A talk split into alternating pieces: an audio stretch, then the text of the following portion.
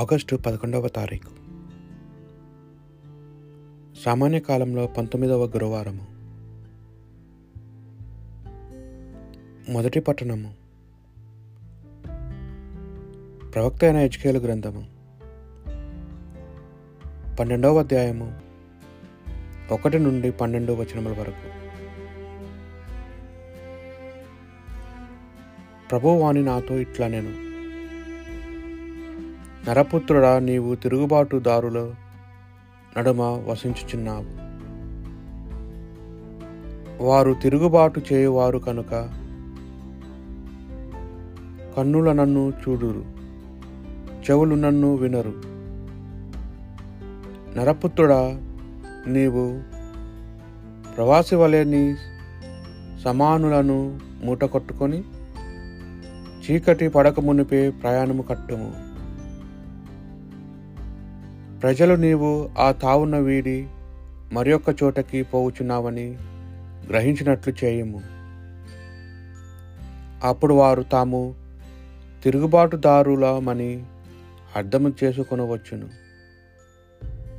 చీకటి పడక మునుపే వారు చూచిచుండగా నీవు నీ సమానులను మూట కట్టుకొని ప్రయాణము కట్టుము.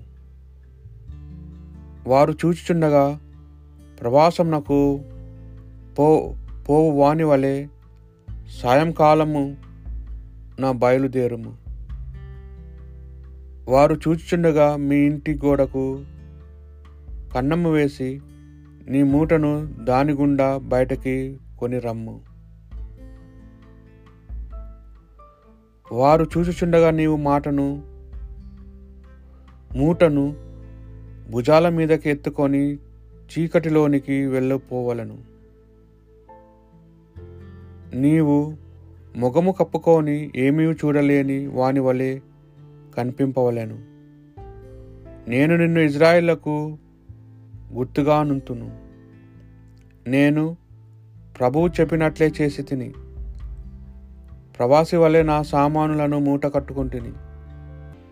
సాయంకాలము నా చేతులతోనే గోడకు కన్నము వేసి ఆ రంధ్రము గుండా వెలుపలకి పోయి తిని. ఎల్లర్లను చూచుచుండగా చీకటి పడినప్పుడు నా మూటనెత్తి భుజములపై పెట్టుకొని బయలుదేరి తిని. మరునాటి ఉదయము ప్రభువాని నాతో ఇట్లా నేను. నరపుత్రుడా తిరుగుబాటుదారులైన ఇజ్రాయిలను నీవు చేయును దేమిటియుడు ప్రశ్నించుచున్నారు కదా వారికి యావే ప్రభుడైన నా పలుకులుగా ఇట్లు చెప్పుము. ఈ సందేశము ఎరస్లేము పరిపాలనము చేయు రాజునకు అచట వసించు ప్రజలకును వర్తించును. నీవు వారికి సూచనముగా నుందువు. నీవిప్పుడు చేసినట్లుగానే వారికి కూడా జరుగును. వారు బందీలై ప్రవాసనకు పోవుదురు. వారిని పాలించు రాజు రేయి మూటను భుజముల పైకి ఎత్తుకొని గోడలో త్రవ్విన కన్నము గుండా వెడిలిపోవును అతడు ముఖమునకు కప్పుకొని ఏమీ చూడజాలుకుండును. ఇది ప్రభువాక్కు. దేవుని కార్యంలో విశ్వరించకుము ఆయనను వారు మహోన్నతులైన దేవుని మీద తిరుగుబ తిరుగు తిరుగబడిరి. అతని ఆజ్ఞలను మీరిరి. తమ పితరుల వల్లే విశ్వాసఘాతకులై తిరుగుబాట్లు చేసిరి. వంకర విలువలే మోసగాన్రయ్యరి దేవుని కార్యమును నిస్వరించకము కొండల మీది గూలు కట్టి దేవుని కోపమును రెచ్చగొట్టిరి. విగ్రహములను కోల్చి అతనిని అసూయకు గురి చేసిరి. ఈ చేదు నెల్లా చూచి దేవుడు కోపించెను. ఇజ్రాయేళ్ళను పూర్తిగా విడనాడెను. దేవుని కార్యములను విస్మరించకుము. తన బలముగా వేల కొందు మందను మందసమును ప్రవాసమునకు అప్పగించెను. తన తేజస్సు అయిన మందసమును శత్రువులు పాలు చేశాను తన ప్రజల మీద ఆగ్రహము తెచ్చుకొని వారు విరోధుల కత్తికి బలియగుట్లా చేశాను దేవుని కార్యములు విస్మరించకము. పునీత మత్తయ్య గారు రాసిన సువార్త సువిశేషంలోని భాగము. పద్దెనిమిదవ అధ్యాయము ఇరవై ఒకటి నుండి ముప్పై ఐదు వచనముల వరకు మరియు తొమ్మిదవ అధ్యాయము ఒకటవ వచనము.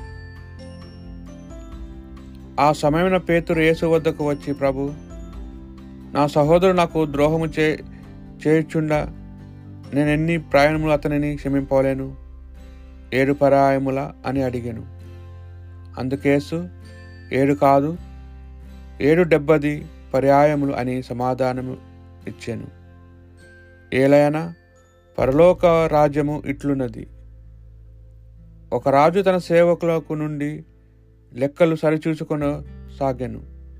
ఆ రాజు లెక్క చూచుకొన ప్రారంభించపగానే కోట్ల వరహాలు రుణస్థులొక్కడు అతని సముఖమును తీసుకొని రాబడెను.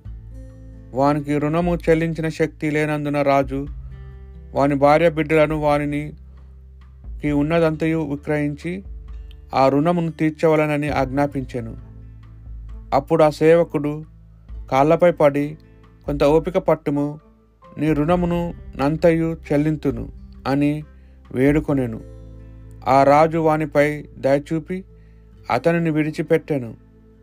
వాని అప్పును కూడా క్షమించాను.